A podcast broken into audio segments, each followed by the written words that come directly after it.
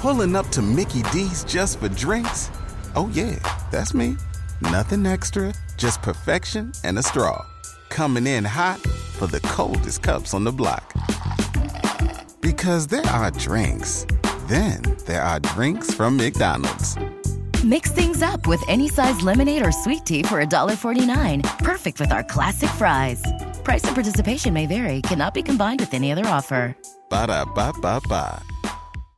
Lucky Land Casino asking people what's the weirdest place you've gotten lucky? Lucky? In line at the deli, I guess? Aha, in my dentist's office.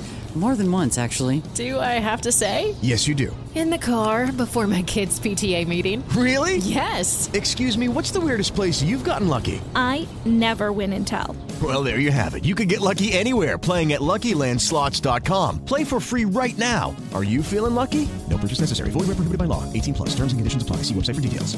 You know, Rainn, my favorite memories of being a child is waking up like early in the morning and grabbing a giant bowl of cereal and sitting in front of the TV. Of course, now I'm an old man. I can't be eating kids' cereal anymore because it's all sugar and junk. Yeah. Guess what? Even adults can still enjoy some cereal now and then because of Magic Spoon. Just like being a kid again. Thanks to Magic Spoon. Go to magicspoon.com slash milkshake to grab a variety pack and try it today. I really do love the peanut butter. And be sure to use our promo code milkshake at checkout to save $5 off your order. And Magic Spoon is so confident in their product, it's backed with a 100% happiness guarantee. If you don't like it for any reason, they'll refund your money, no questions asked. Remember, get your next delicious bowl of guilt-free cereal at magicspoon.com slash milkshake and use the code milkshake to save $5 off. Thank you so much, Magic Spoon, for sponsoring this episode. Pulling up to Mickey D's just for drinks? Oh, yeah, that's me. Nothing extra, just perfection and a straw. Coming in hot for the coldest cups on the block. Because there are drinks, then there are drinks from McDonald's. Mix things up with any size lemonade or sweet tea for $1.49. Perfect with our classic fries. Price and participation may vary, cannot be combined with any other offer.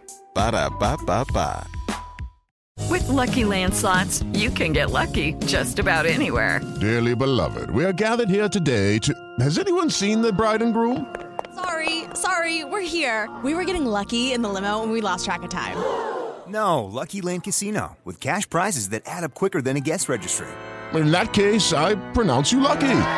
Play for free at LuckyLandSlots.com. Daily bonuses are waiting. No purchase necessary. Void where prohibited by law. 18 plus. Terms and conditions apply. See website for details.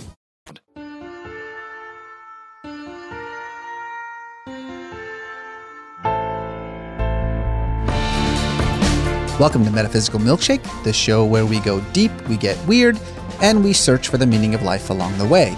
Presented by Cast Media and Soul Pancake. Hi, I'm Reza Aslan. And I'm Rainn Wilson, and I am a good person.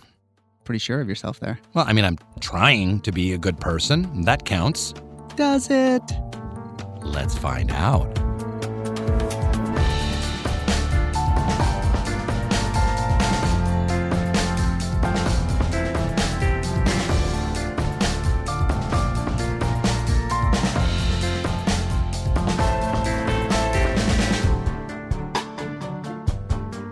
So, Rainn, uh, you and I, you know, are united in this fundamental question that keeps us up at night, which is how do we be good people in the world? How, Yeah. how does some? How do you even? How do you even start? I mean, okay, don't lie, don't cheat, don't hurt people. That's easy. Yep. But like, how do you actively be good in the world?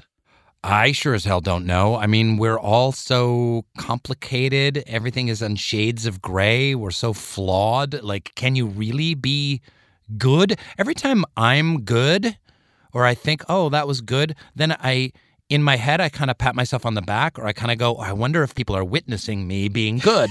And then it immediately makes it Yeah, bad. it doesn't count anymore. Yeah, exactly. boom. Like, have I done selfless acts, you know, without any thought of recognition, reward, or praise? Uh, I don't know. I don't know that I have. I get it. Yeah. Or, I mean, you know, just to sort of like be hip and be with it as a progressive liberal, the very idea that there is an absolute good you know, I'm a little uncomfortable with. Like, I, I, I think there is. Like, I, if you were to ask me, like, is there absolute good and absolute evil? Yeah, yeah, there, there is.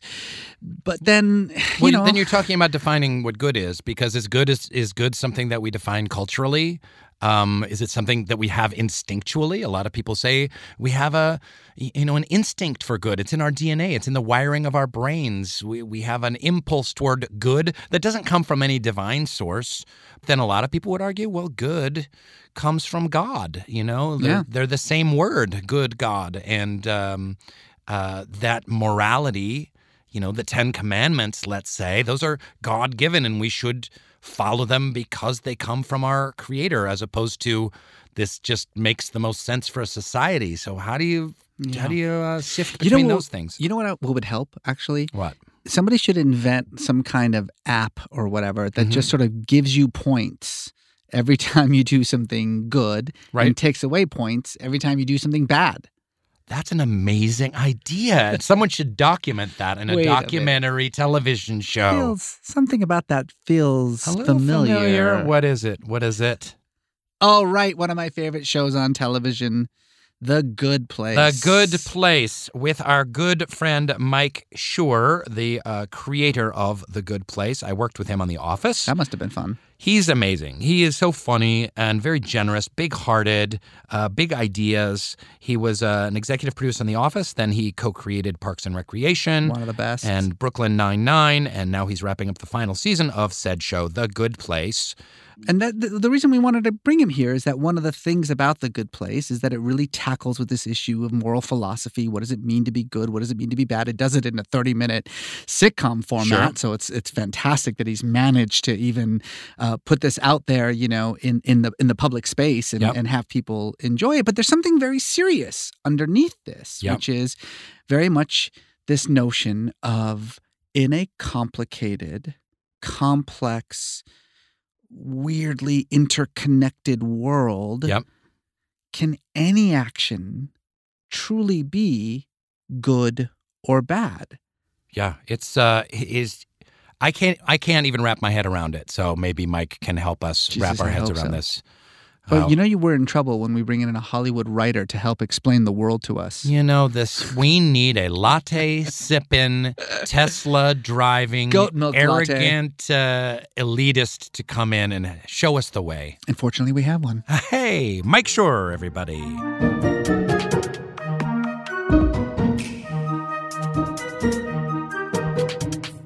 I, I'm an extreme rule follower and have always been an extreme rule Mm. follower. And I this is not a joke. I was the kid who at uh, in college there was like a noise ordinance or whatever that was like you have to you know parties have to end at midnight. And it, if I was at a party at like 12:05 if the music was still really loud, I would quietly go over and like turn it down.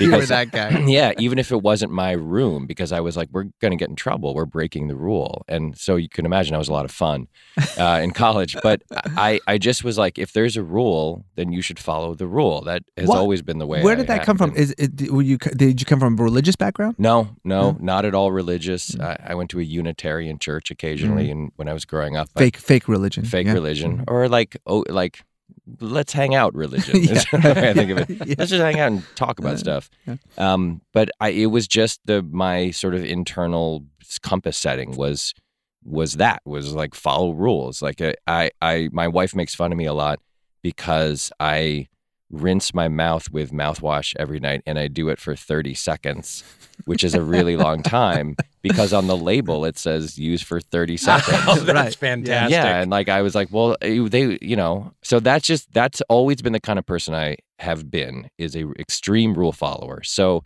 as I've gone through life, I am very upset when people don't follow rules. When people feel like these rules don't apply to me. I'm special. I don't have to do this.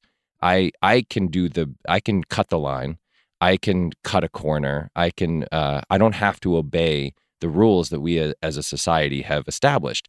And so I was driving in my car on the 101 and a guy pulled out into the breakdown lane and just whizzed past everybody.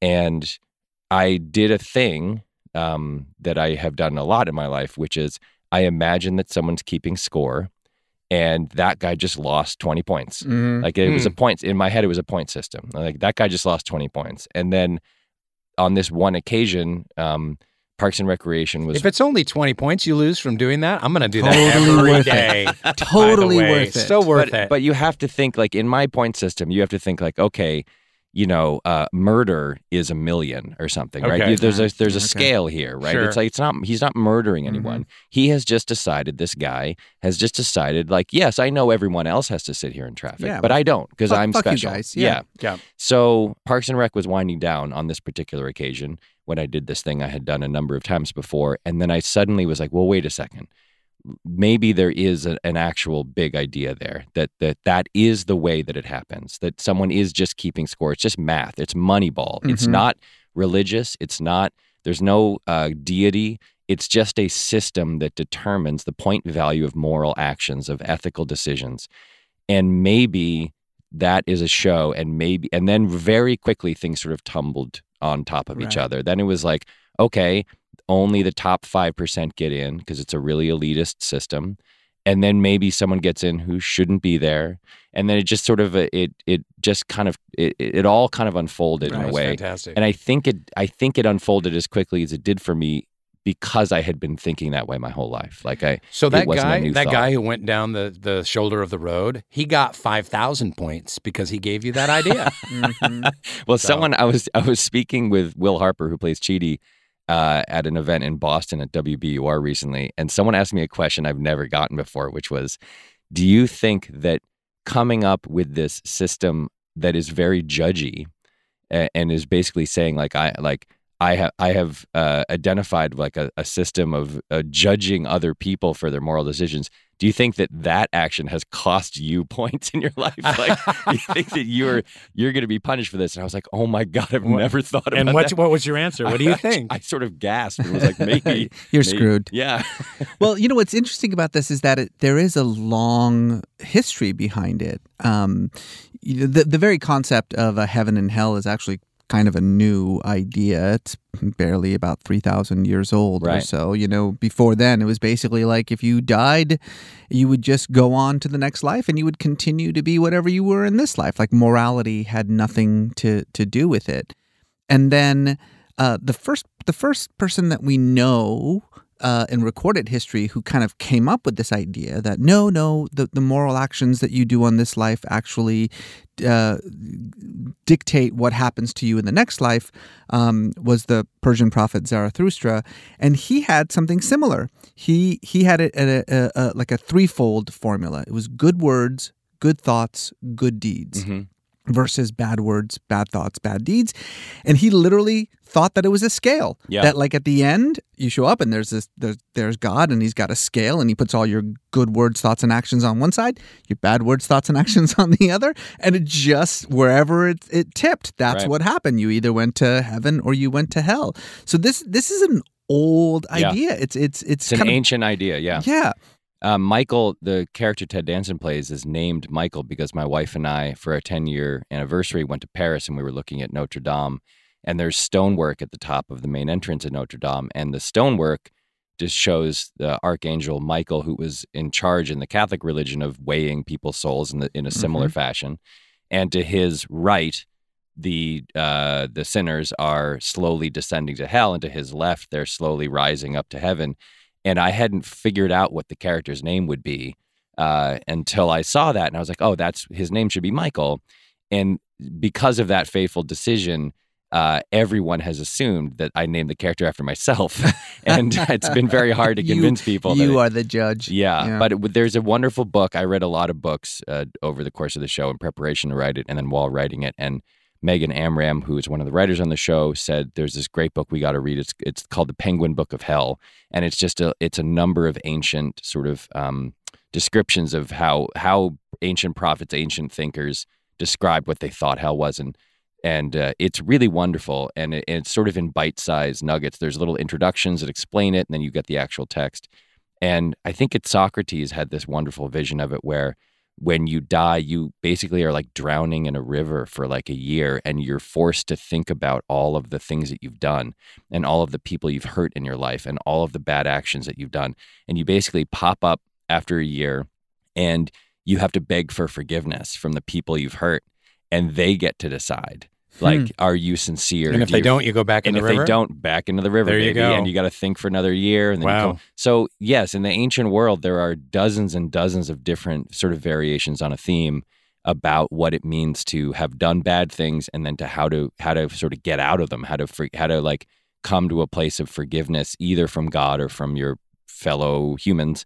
And um, it was like the best thing about making this show for the last five years now has been reading all of that stuff. Yeah. Like it's just endlessly fascinating to me. And you're the first TV show that has a philosophy professor on staff. Uh, this is Yeah. fascinating that you started when you were starting the show, preparing the show. You spoke to uh, Pamela Yeah. Hieronymi, Yeah. um, uh, about ethics and morality. You had a conversation that lasted for for three hours. This was about uh, intention and motivation and how that colors our moral behavior. Yeah. And um, so, uh, t- tell me about that initial conversation and what Professor Hieronymi brings to the show. I sat down with her and I explained the idea of the show.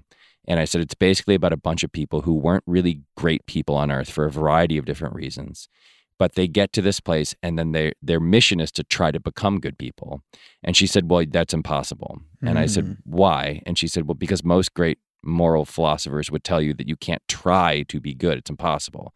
Uh, and I said, Well, that's very bad news for me because I've made a very large bet in my professional life that it is possible. Uh, and I said, Did anyone No, okay, okay, can we slow down a little Yeah. bit? How can you not try to be good? Well, I, so- I've experienced this in my life where it's like I've been a jackass for a extended period of time. I know. and then I yeah, right, you experienced Yeah. it, and then Reza's I gotten a little taste, um, and then I've tried to be a better person and try to be less of a jackass. You know, folks, part of the reason why Rainn and I do this podcast, Metaphysical Milkshake, is because we love to think. We love to learn. And, you know, there's like so many streaming services right now that are available whose entire purpose is to, quote, turn your brains off, you know, like mindless entertainment, stuff like that. But thankfully, there's Wondrium. We love Wondrium. It's the streaming service that absolutely blows our minds. Wondrium has thousands of audio and video learning experiences to feed our curiosity. Wondrium's content is fun and exciting and gives us access to a world of knowledge from top experts and storytellers with documentaries, tutorials, and collections from Kino Lorber, Magellan TV, and Craftsy. There's so many cool programs to check out. Reza, tell them what you can find on Wondrium. Well, it's like being back in school again. Remember how fun it was to be back in school and to learn stuff all the time? Mhm. Uh, there's so many cool programs on Wondrium to check out. Like there's Think Like a Stoic. That's a great one. They've got uh, great revolutions of modern history. I mean, there have been so many revolutions. It's hard to keep up with the revolutions. Russian Revolution, French, Iranian. You know something about that. I lived through that one. But I learned so much that I didn't know. It is absolutely a must watch. So join us and experience your own mind blowing moments with Wondrium. Right now, our listeners can get this special offer a free trial of unlimited access to the entire library. Wow, that's huge. So go now to wondrium.com slash milkshake to sign up. That's W O N D R I U M dot com slash milkshake. Wondrium.com slash milkshake. Keep learning, folks. Munk Pack, Munk Pack, brought to you by Munk Pack. Healthy snacks have a bad reputation, and for a very good reason, because most of them taste like crap. So this episode of Metaphysical Milkshake is sponsored by Munk Pack, who makes snacks that taste like our favorite sugary treats, but with one gram of sugar or less. They're great for anyone following a keto lifestyle, but also the perfect snack for anyone who's trying to eat better. They sent me two giant boxes. I got one medium box. What, what is up with that? I think they know that I have a gigantic family. And by the way, it was good because it was like wolves just like tearing into the box. Everybody got their favorite flavors. Mine was the coconut cocoa one, and there's peanut butter, blueberry, almond, vanilla. I'm telling you, I'm obsessed with these bars. Basically, I don't eat lunch anymore. I just grab a munk pack instead. We have a special deal for our listeners. Get 20% off your first purchase of any Munk Pack product by visiting munkpack.com and entering our code Guess what our code is, Reza? I'm going to guess it has something to do with milkshake. You got it. How'd you know? It is milkshake and enter that code at checkout. Munkpack is so confident in their product, it's backed with a 100% satisfaction guarantee. And if you don't like it for any reason, they'll exchange the product or refund your money, whichever you prefer. So to get started, just go to munkpack.com, select any product, then enter the code milkshake at the checkout. You're going to save 20% off your purchase. Munk Pack, delicious, nutritious food you can count on. And we thank them for sponsoring this podcast.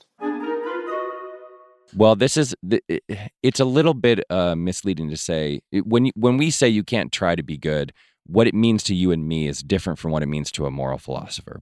The way that she explained it to me was, I could say to you, Rainn, um, I will give you a million dollars if you believe that um, Zendaya is the president of the United States. If you can believe that, I will give you a million dollars. And you can try really hard. You can wake up every day and say, Zendaya is the president, and you can like make leaflets that say "Reelect Zendaya 2020" or whatever. but you will never actually believe it because you know internally that it's not uh, the truth. And so, trying to become good is like if you're not a good person, trying to become good is just you're getting asymptotically closer to being good, but you'll never actually be good. That's the sort of explanation that she gave me. And I said, well, okay, is there anyone who who ever believed that you can try to be good? And she said, "Well, sort of Aristotle." And I was like, "Great, that's my guy."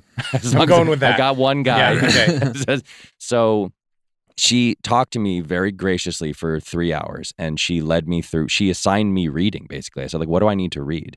She was a disciple of a philosopher named Tim Scanlon, who is a emeritus professor at Harvard and he wrote a book called What We Owe to Each Other that has become really, really important for the show. And basically, he said if you're start, he's sort of a, a, a colleague and disciple of John Rawls, who's sort of the great sort of social contract theorist of the last uh, infinite amount of time.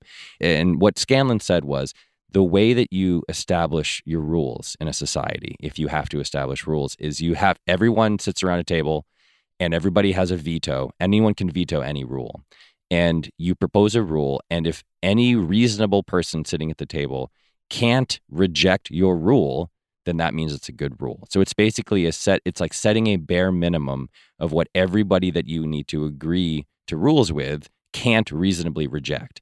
And it's a really lovely idea. It's a very simple idea. The book is not simple. The book is very complicated. Hmm. but the central idea was we all have to get along. We all have to share this little spot of earth that we're that we're sharing.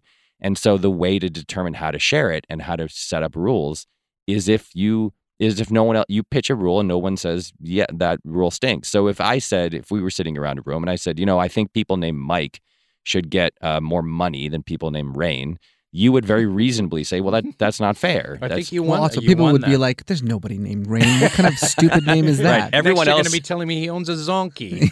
Everyone else would agree to it because for they would say like, "Who cares if people named Rainn get screwed?" Um, I read a distillation actually of that book and was like, "Okay, this woman is right on the money in terms of the kinds of stuff we're talking about on this show." And I basically said, "Can we sort of put you on retainer?" And when we need help, we'll call you. And so she's come in, she, and, and I did this with another guy named Todd May who teaches at Clemson. And um, and when we were stuck or we just wanted to like investigate something, we would call them and they would either come in. Pam came in and taught us the trolley problem, which was really fun, which we turned into a whole episode. That's if you would throw someone off a The train or the, something like yeah, the trolley problem is sort of the most famous philosophical thought experiment. It was invented by a woman named Philippa Foot in the mid 60s. It was a British philosopher. And the basic formulation is, um, if you don't know, is um, you're on a trolley and the brakes fail, and the trolley's going to run over five people and kill them. And there's a lever that you can pull that will switch tracks and go onto another track, and there it will kill one person. What do you do? And most people say, well, it's better that one only one person dies than if five people die. So yeah, I'd pull the lever. And then there's infinite variation. She says, what if you're the driver of the trolley and you're contracted to this is your job? Does that change the calculation? What if um, you know one of the people? Does that change the calculation? What if you are a surgeon and there is a uh, a man who's going to die uh, unless he gets uh, uh, there's five people sorry who are going to die unless they get organ transplants. One of them needs a liver one of them needs a heart one of them needs two kidneys whatever. And and they're all going to die. And outside there's a janitor who's perfectly healthy, minding his business, sweeping up. Is it permissible to kill him and harvest his organs and then put the liver in the one guy who needs a liver and the heart and the It just goes on and on and right? on. And and the fun of it or what if the five people were senior citizens and the one person was a toddler? exactly. And so the fun of the trolley problem isn't that there's an answer. The fun of it is to show you that your sort of moral calculations are fluid. That when you say, yes, it's permissible to pull the lever and kill that one guy, you are inconsistent because later you'll say, well, no, it's not permissible to kill that janitor. That's insane. But it's still killing one person to save five people. And so it's it's a wonderful thought experiment. It's become this kind of litmus test for people to figure out where their moral sense is and how it shifts and changes given different sort of calculations and stuff. Um, the trolley problem actually gets to the central theme of the show and so much of what we've been talking about, which is are there moral absolutes Yeah. or is everything in flux? And the the sort of the theology of the show, right? The idea of the good place is that no, there are moral absolutes. Everything literally has a, a score to it, and Yeah. it's just math, and it's either right or it's wrong, and there is no gray area. Right. Um, you're either good or you're not good. Um, and of course, this, the the conflict is in trying to challenge that with you know these four characters who are not that great and who are trying to be better. And you know, is there some gray area? Where do you land as a as a person? Because I mean, it seems you were t- describing how you were always a rule uh, keeper. Yeah. which makes me think, okay, well then you're you must be some kind of you know kind of moral Kantian, absolutist. yeah. yeah, some yeah some Kantian uh, dude. Um, obviously, you've injected so much life into these characters who represent the opposite. Yeah. Um, where, where do you land? Well, I, ironically, um, I land very far away from rule following in terms of my own personal feelings about about morality. The the rule followers are the Kantians, or the deontological followers, who who say basically every situation there's a rule. Mhm. You got to figure out what the rule is, and then you follow the rule. End of story. Kant is so intense about this stuff. He he Kant believes um, someone's trying to kill your brother and um, your brother runs to your house and says, "You got to hide me because this guy's trying to kill me." Then the killer comes to your door and says, uh, "Where's your brother? I'm trying to kill him." Kant says you're not allowed to lie to that guy. Lying is so bad for him that you're not allowed to say, "I have no idea where he is." Hmm. Now you are allowed to say, on a technicality, uh, "Geez, you know." Yesterday, I saw him down the street at the grocery store Mm. maybe I don't know, maybe check there. You're allowed to cut. You're allowed to say things that are not true but aren't lies, or at least aren't the full truth, right? Um, Kant. Uh, people who love Kant really love Kant. People are Mhm. super super into him because I can't stand him. Classic. He he's uh he's promising you something very tantalizing. He is promising you that you can figure out the answer. Whatever it, the situation is, there's an answer. You you figure out what the what the rule is and you follow the rule. That's a very appealing idea. I th- also think it's kind of absurd. So I'm out on on them, right? I, I'm out on the. You are not the- a Kantian. I'm not a Kantian. The, another be school like what thought- brother? I don't even have a brother. yeah, like yeah, exactly. I would Yeah. say you've you've got the wrong house, buddy. Um, another school of thought is the consequentialists, right? Who are like, it doesn't matter. It, the only thing that matters is the results. Like the the right action is the one that leads to the best results. So the most pleasure or happiness and the least pain and Mm-hmm. suffering. And Utilitarianism. utilitarianism, yes. And so you do whatever the thing is that gives you the best results. The problem with that is you get into these really dicey situations where it's like, okay, what if you could torture one innocent person to save the lives of a hundred or five hundred or a million other people? Well, that doesn't seem like a good system, right? If innocent people could be, it's sort of like the lottery, that Shirley Jackson story or whatever. And the way that the consequentialists answer that question is well you're you're not calculating right you're not calculating the amount of pleasure happiness and sadness correctly because if you had to live in a society where you knew that at any moment you could be tortured as an innocent person uh, in order to save the lives of others you would be, live in fear and, and misery all the time I don't know. I buy that. I don't think I buy that argument. And so I end up personally being more in the Aristotle world. Aristotle's thing was uh, loosely called virtue ethics. And basically, what he says is look, there are certain virtues we all agree are good things, right? uh, kindness and generosity, Honesty, and honesty, humility, and humility, and whatever. So the goal is to just practice those things uh, as well as you can. And the, and he does literally think of it as practice. He thinks of it like playing the flute or something. Like the more you play the flute, the better you get.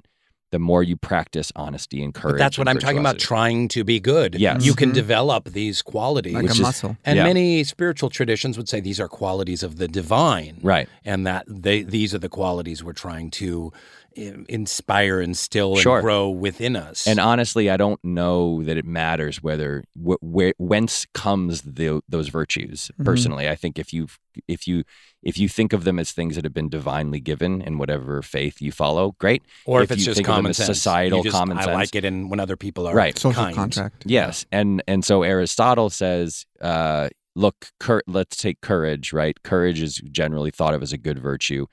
If you have the if you don't have enough courage and you go into battle, you'll shrink in fear and run away and desert your army and your friends.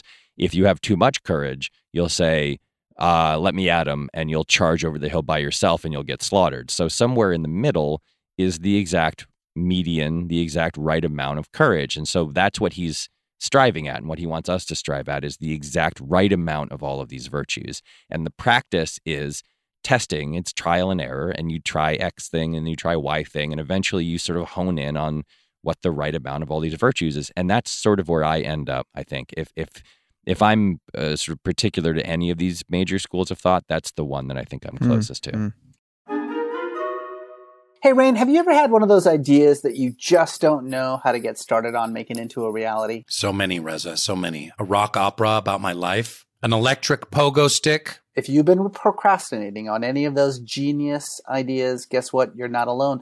Experts say that not knowing how or where to start is one of the biggest causes of procrastination. Okay, so why are we talking about procrastination? Because we're here to promote the Blinkist app. Blinkist, B L I N K I S T, takes nonfiction books, pulls out the key takeaways, and puts them into text and audio explainers called Blinks that you can learn from in just 15 minutes. You can use Blinks to learn about how to tackle procrastination. You see? They have blinked thousands of titles in like 27 categories.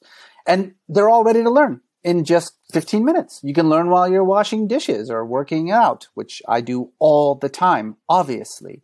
Or if you're winding down and hanging out on the couch, which I never do. Listen, our time is limited. You're not able to necessarily read every single book that comes out, but you want them distilled, right?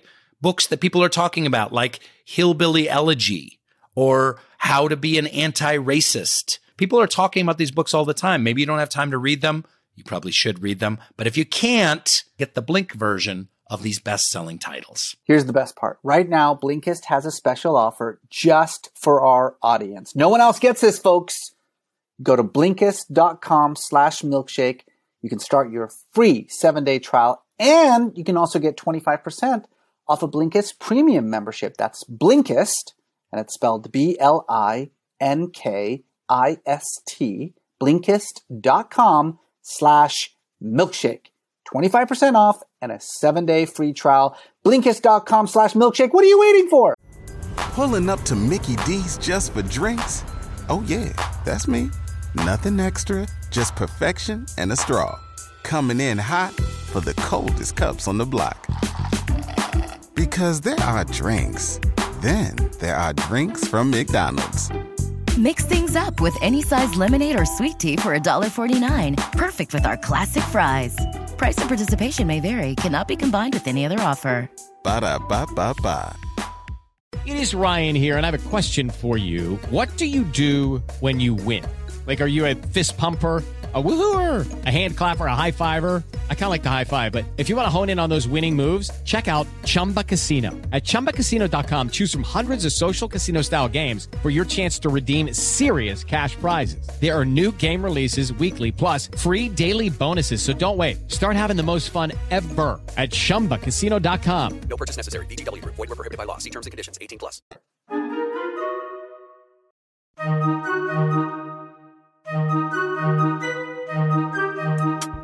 Good versus evil is dealt with a lot in your show, not necessarily in a religious context, but one of the kind of big moral questions around good and evil is you have this kind of uh, Catholic tradition and even Islamic, where there is a devil or a Satan. Mm-hmm. Um, there is a source of evil, just as there is a source of good. I think isn't that Zoroastrian as well? Mm-hmm. Mhm. That there's you know the good God and the evil Right. God, and there uh, and there's a constant battle between the two of them. Yeah. Um, versus the idea that evil is simply an absence of good. So evil being more like darkness. Yeah. Where a light bulb is on and in the shadowy corners evil can exist because the light doesn't reach there. How how do you incorporate that into your belief system and into the belief system of the good place? part of what the show has done is um, i i over the last couple years especially is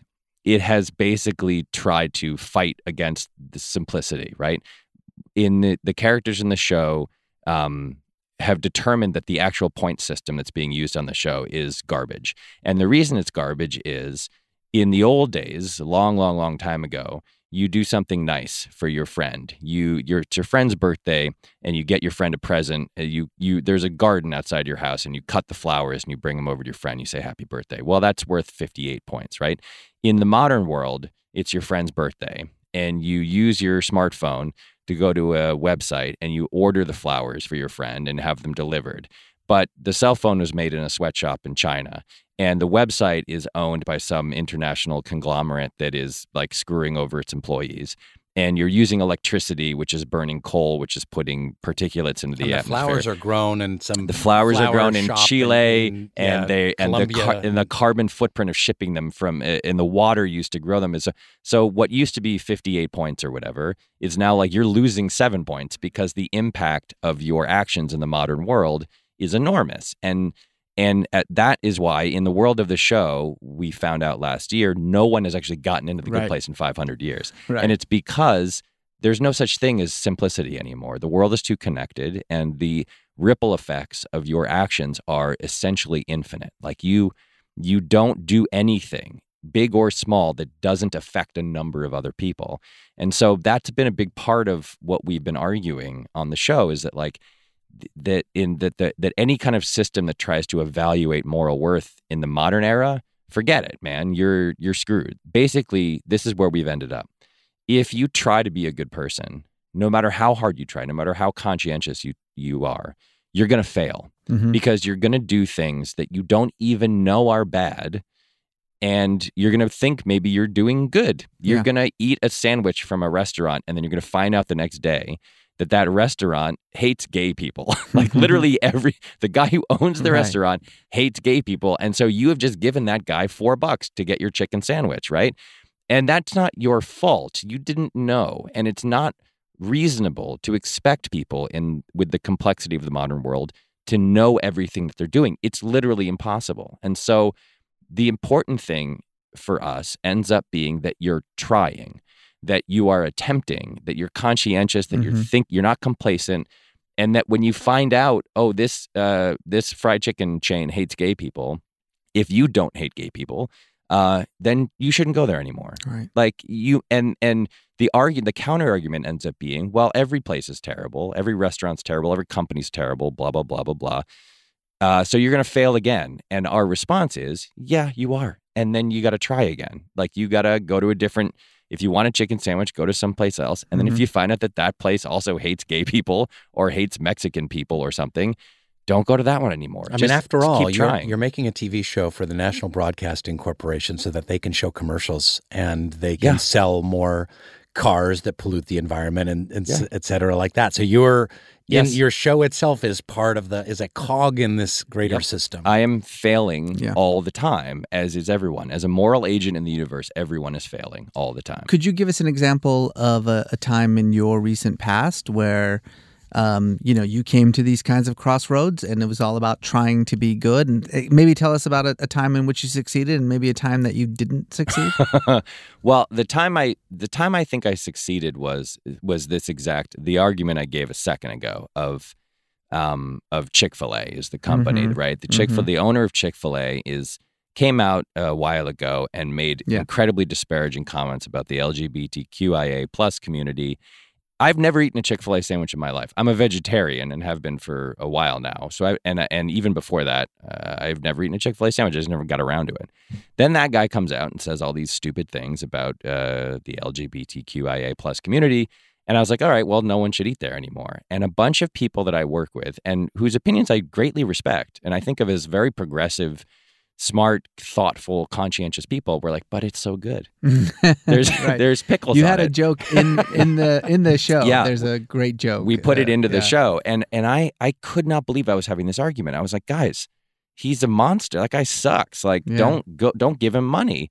And they tried every argument. They tried. Well, what about the employees of the company? And I was like, yeah, that does hurt, but like, you you your vote is with your money. Like, you get to vote whether or not to support that guy. They can not. go to Popeyes. Yeah, there you go. Just as good a sandwich. And and and then the the next argument is, well, yeah, if we go to Popeyes, what if we find out in a couple weeks that the guy who, who has a like a child uh, trafficking ring or something? I was like, then don't go to Popeyes anymore. Like this isn't to me, this isn't hard. And the the idea that you're going to fail by doing something else, and so you should never try to do, eh, you should never change your behavior at all, is reductive and stupid. It's like you, still got to try. Like just try, keep trying. Like keep keep trying to find the right place. Okay, but have you had your own personal Chick fil A sandwich moment? I mean, yeah, that's honestly kind of easy for you because, all right, don't go to Chick fil A. You don't Right. eat meat anyway, so who gives a shit? But, but I'm curious if you've had that moment where, you know, whatever the, the Chick fil A sandwich is was just, it was too good. You know, It was Oh, like, like I, I a- should, I sh- I'm, I'm taking the wrong path here. I mean, I'm sure I have. Let me try to think offhand. well, what Um, about working in the television industry? Yeah, I mean, mean, that's that's that's, the biggest one, right? I mean, look, I I created a co-created a show with my friend Dan Goor called Brooklyn Nine Nine, and it airs on Fox. And, Fox. Uh, Fox, I don't know if you know this, is owned by Rupert Murdoch. Yeah. I've And- heard or that. at least was. It's not anymore. It's He's the guy from Disney. Yeah, Succession, but right? Lachlan is just as worse. He, I mean, he's So- just as bad. I mean, So I, uh, so a while ago, an, I, I'm I haven't I haven't day to day worked on that show since season two. Really, I'm still involved in that. I read scripts and I talk to Dan a lot and whatever. And but like I, I haven't actually worked there. But it's still like I created that show with him, right?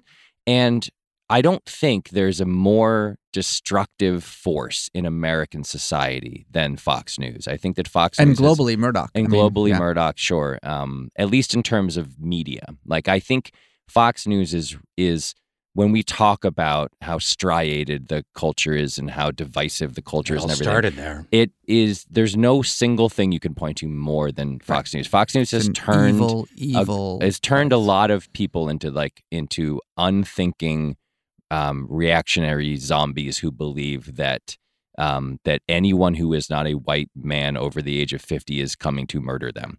And um, so I had a day to day, week to week, month to month, year to year pang of, of conscious like anguish about the fact that I was working for that company and and drawing money from that company and I and there's sort of and then again you you start doing the calculation right you think like okay well that show features a character who is an African American gay man who is Who's in charge. who's in charge Yep. and the second in charge is another African American man played by Terry Crews the delightful Terry Crews and it has two Latinx uh, female detectives who are awesome who are in two very different ways um, one of them is just a total shit kicking awesome superhero, and one of them is like the smartest detective at the force and the person who is the is the best at her job of anyone probably.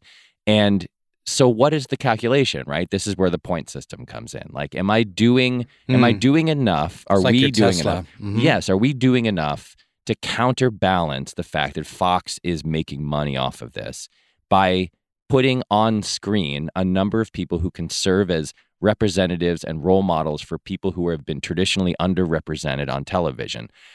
I don't know. Maybe it's impossible to tell. We don't have the omniscient calculator that the show has to say, like, yes, this you gain eight points for this and lose six points for this or whatever.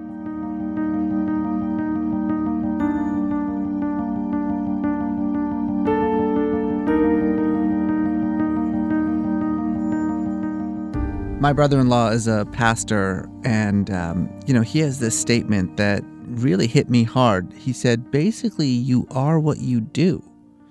if you do good, or at least strive to do good, you're good. Mm-hmm. If you strive to do evil, you're evil. Mhm. It's not complicated.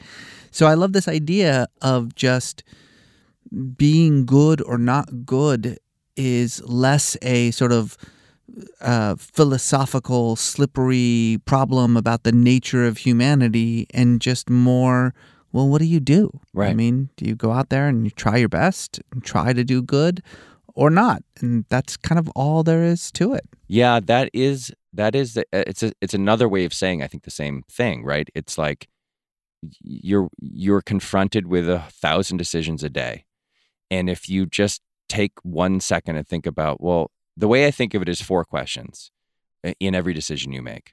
What am I doing? Why am I doing it? Is there something I could do that's better? And what is that thing? And if you just sort of apply those basic questions to your actions and eh, eh, and then try to live that way, you're you'll become a good person or at least a better person than you were before. And my point, ultimately, the sort of umbrella point is the important thing is the asking of those questions. I think the danger that we fall into, in my opinion, is when you stop asking those questions. When- complacency. yes, Yeah. it's complacency. It's when you Yeah. start acting on autopilot and not thinking about what you're doing. And by the way, the reason it's hard to change your behavior is because it's embarrassing to find out you've been doing something bad. When when you confront someone and say, "Hey, this thing you're doing, eating that chicken sandwich, it's bad. It's it's helping this guy who's a who's a bad guy." It's embarrassing. No one wants mm-hmm. to think of him or herself as a person who does bad things. And so we're are we have this there's a thing called the backfire effect that kicks in psychologically which is when people find out that they've been doing something bad if it's a, a- a uh, uh, especially if it's like a core value if they get new information they don't change their behavior and admit they're wrong they double down they go no it's actually good that i'm doing this and i'm going to go back and do it more Yeah. and like it's this they is the found reason that with uh, climate change deniers. Yes, exactly. When confronted with When- the real science, they it- actually they double down. double down, Yeah. and so the, it's and I think part of the reason is it's embarrassing to think of yourself Mhm. as a person who does bad things, and so the the important thing I really believe this is asking those questions.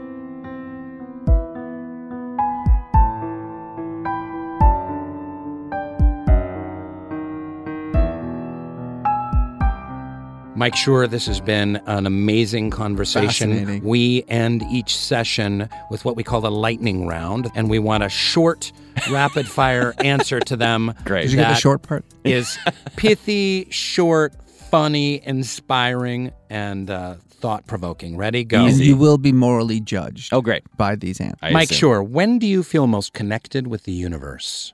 Uh, right before I go to sleep. What makes you laugh out loud?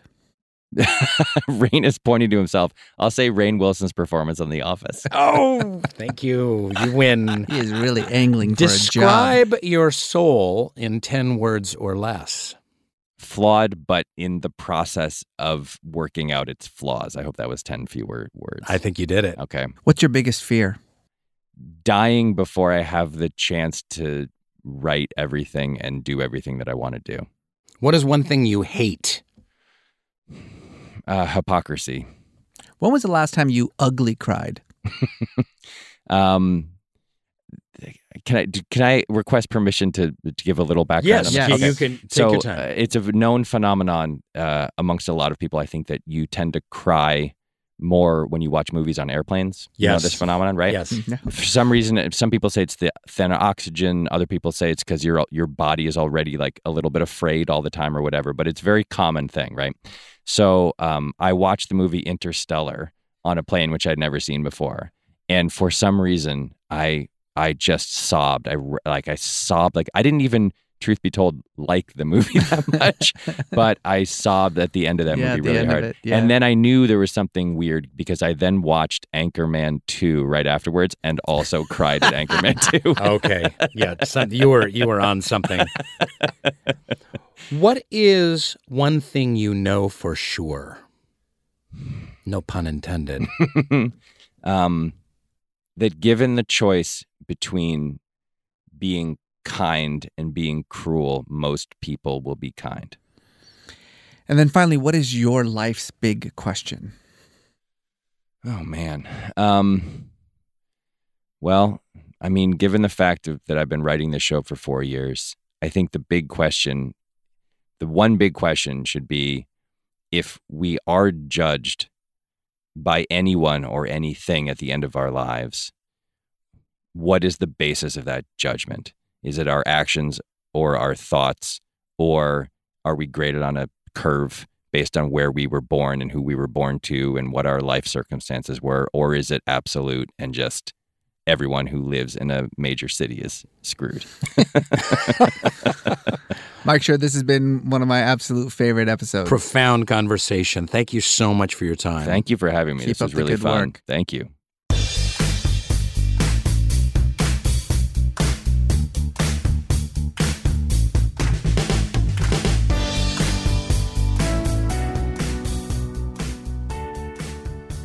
What a fantastic conversation. Uh, there's so many levels, s- such complexity to these issues. and yet also something so simple that is really it's like sticking with me which is what does it mean to be good it means trying to be good that's it Yeah. So it's intent. that's it yeah just try It's intent. I intend to be good. I I, may fail and I may fuck up, but I'm intending to be good. keep trying Keep trying. Um so you know he he brought up of course the trolley problem which is one of my ap- favorite episodes uh, Hmm. on this show but you know, back in 2015, McSweeney's, the great um, magazine uh, founded by my friend Dave Eggers. Yeah, I'm just throwing out names. Name dropper. Um, he ran this very funny list of lesser known trolley problems. And I- Really? And I, thought I would uh, I would ask them to you and give them a shot. Oh, okay. Good. I'll, I'll let I will dig in. I love it. Okay. I think I got this figured out. First one. Yeah. The time traveler. There's an out of control trolley speeding towards a worker. You have the ability to pull a lever and change the trolley's path so it hits a different worker, right? It's Okay. basic. It's just that the different worker is actually the first worker 10 minutes from now. Um, I would hit the uh, I would hit the older of the two workers. Give them 10 they've- more minutes of life. They've well, they've had their ch- they've had that extra ten minutes. They've had that shot. I like that. Okay. The suicide note. Okay. Out of control trolley. This one is speeding towards a worker. You have the ability to pull a lever and change the trolley's path so it hits a different worker. But here's the thing the first worker has an intended suicide note in his back pocket, but it's in the handwriting of the second worker, and the second worker is wearing a t shirt that says, Please hit me with a trolley, but the shirt is borrowed from the first worker. Um, they both want to die, so I would run. I would hit the first worker, jump out of the trolley, and strangle the second Strangle one. the second one. That's exactly the right answer. Okay, here's one. There's an out of control trolley speeding towards two workers. They're both massive dicks. Okay. You have the ability to pull a lever and change the trolley's path so it just hits one worker, but he's an even bigger dick. So, two massive dicks Hmm. or one gigantic dick? I would I would hit the two. I would hit the two dicks because uh, overpopulation. Well, I know for a fact that a lot of listeners felt very much the same way about this topic that I did. I was definitely moved by Mike Schur's idea about like what it means to be a good person, and and a lot of you out there uh, had a lot to say about this. We got a lot of voicemails. Uh, why don't we start with one? This is Tony. I believe that you're a good person if the amount of positive energy you put out into the world outweighs the amount of negative energy that you put out into the world. And I know that sounds very hippie like and mystical, but um, I think that's really what it boils down to. You know, um, do you build people up or do you knock people down? You know, if it's too hard for you to build other people up, probably not a good person. That's just my philosophy. Quick and to the point, my friend. Very nice, Tony. Actually, you know, uh, this is an ancient Zoroastrian uh, concept. Uh, Zoroastrians believe that, you know, there's a scale, and on one side of the scale is your good words, good thoughts, good deeds, and on the other side of the scale is your bad words, bad thoughts, bad deeds. And if the good outweighs the bad, then you're a good person and you get paradise. And if the bad outweighs the good, then you don't. Uh, you know, it's kind of as simple as that. Yeah. I believe 1000%, this is my end all be all, in the golden rule. That is my religion, if you could call it that. Um, because you can find that in every religion. Do unto others as you would have them do unto, unto you. And and I think that that's the end. Actually, wow, I didn't even need 90 seconds. Do unto others as you would have them do unto you. It's it's karma, you know. Put out what you want to get back. And that is so absurdly important and just in everyday life and especially in the world that we live in right now. A golden rule, great a great way to go. It has been there since the dawn of time. It's in every single religion. It's actually Yep. really fun to play a game with kids where you find the golden rule in every faith tradition, even like Native American traditions, and you scramble them up and put them in a hat and draw them out and try and guess which religion it comes from. Uh, it's pretty Ooh. universal. And the the great writer and thinker Karen Armstrong has uh, recently uh, come up with this uh, charter for compassion, and the golden rule is at the center of that. And it's um, it's a it's an international charter that she wants people of all different religious faiths to sign on to, and it uh, is to deepen, ever deepen our compassion. And the golden rule is kind of the bridge that one walks across to get there. Now, I will say that Baha'is do it better. Baha'is have one upped the golden rule. You know how that is, Reza? What, what's that? For Baha'is is do unto others better than you would have them do unto Oh, you. you guys got to one up everybody, don't you? Boom. Baha'i mic drop. so suck it, Michaela. Well, you know, Islam has something similar too, and it's whatever you are, we're better. So it's the it's almost the same thing as the golden Yeah, rule. it's not quite how it works. But thanks for your call. Thanks for your questions. Uh, these this has been truly delightful. I think that being a good person means to be loving and caring towards other people. There are a lot of people that will always be ready to tell you something that you're doing wrong and you know kind of there there's always going to be people that are ready to belittle you but it's people that are kind to each other and that show respect for one another that makes a difference in someone's day. You know, this is like the founding philosophy of my wife, Jessica Jackley, who is the best person I know. But she just says the same thing over and over again be kind, be kind, be kind. That's it. That's it. Just be kind. All you got to do. Everything else will work itself out. I would just add one thing, and I would add the word rewind. You're showing how old you are, man. You know how to find us. We're on socials at Reza Aslan, at Rainn Wilson. The show is on Twitter at MetaMilk Podcast. It's on Instagram at Metaphysical Milkshake. And tell us, what would you do with that trolley? Or better yet, give us your best trolley problem. And remember to follow, rate, and review Metaphysical Milkshake on Apple Podcasts. Please write the little review. Just take take a few seconds. If you like It's the show, it helps us a great deal. Thank you to our guest, the fantastic Mike Schur. Thanks, Mike all- Schur. See you all next time. Thank you.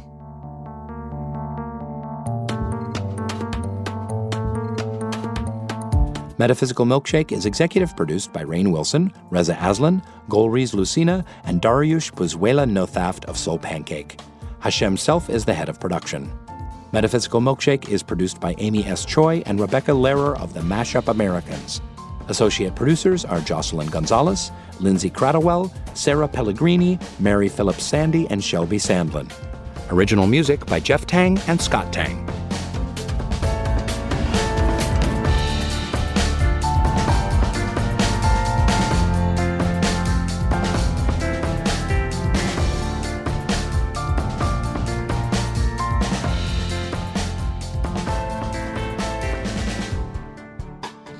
So I guess my question for you, we really want to, you know, metaphysical milkshake. We dive into some some really uh, intense metaphysical concepts, philosophical ideas, spiritual ideas, psychological truths, etc. But since we started on The Office, why have you not given me a single fucking job on any of your other goddamn shows? Yeah.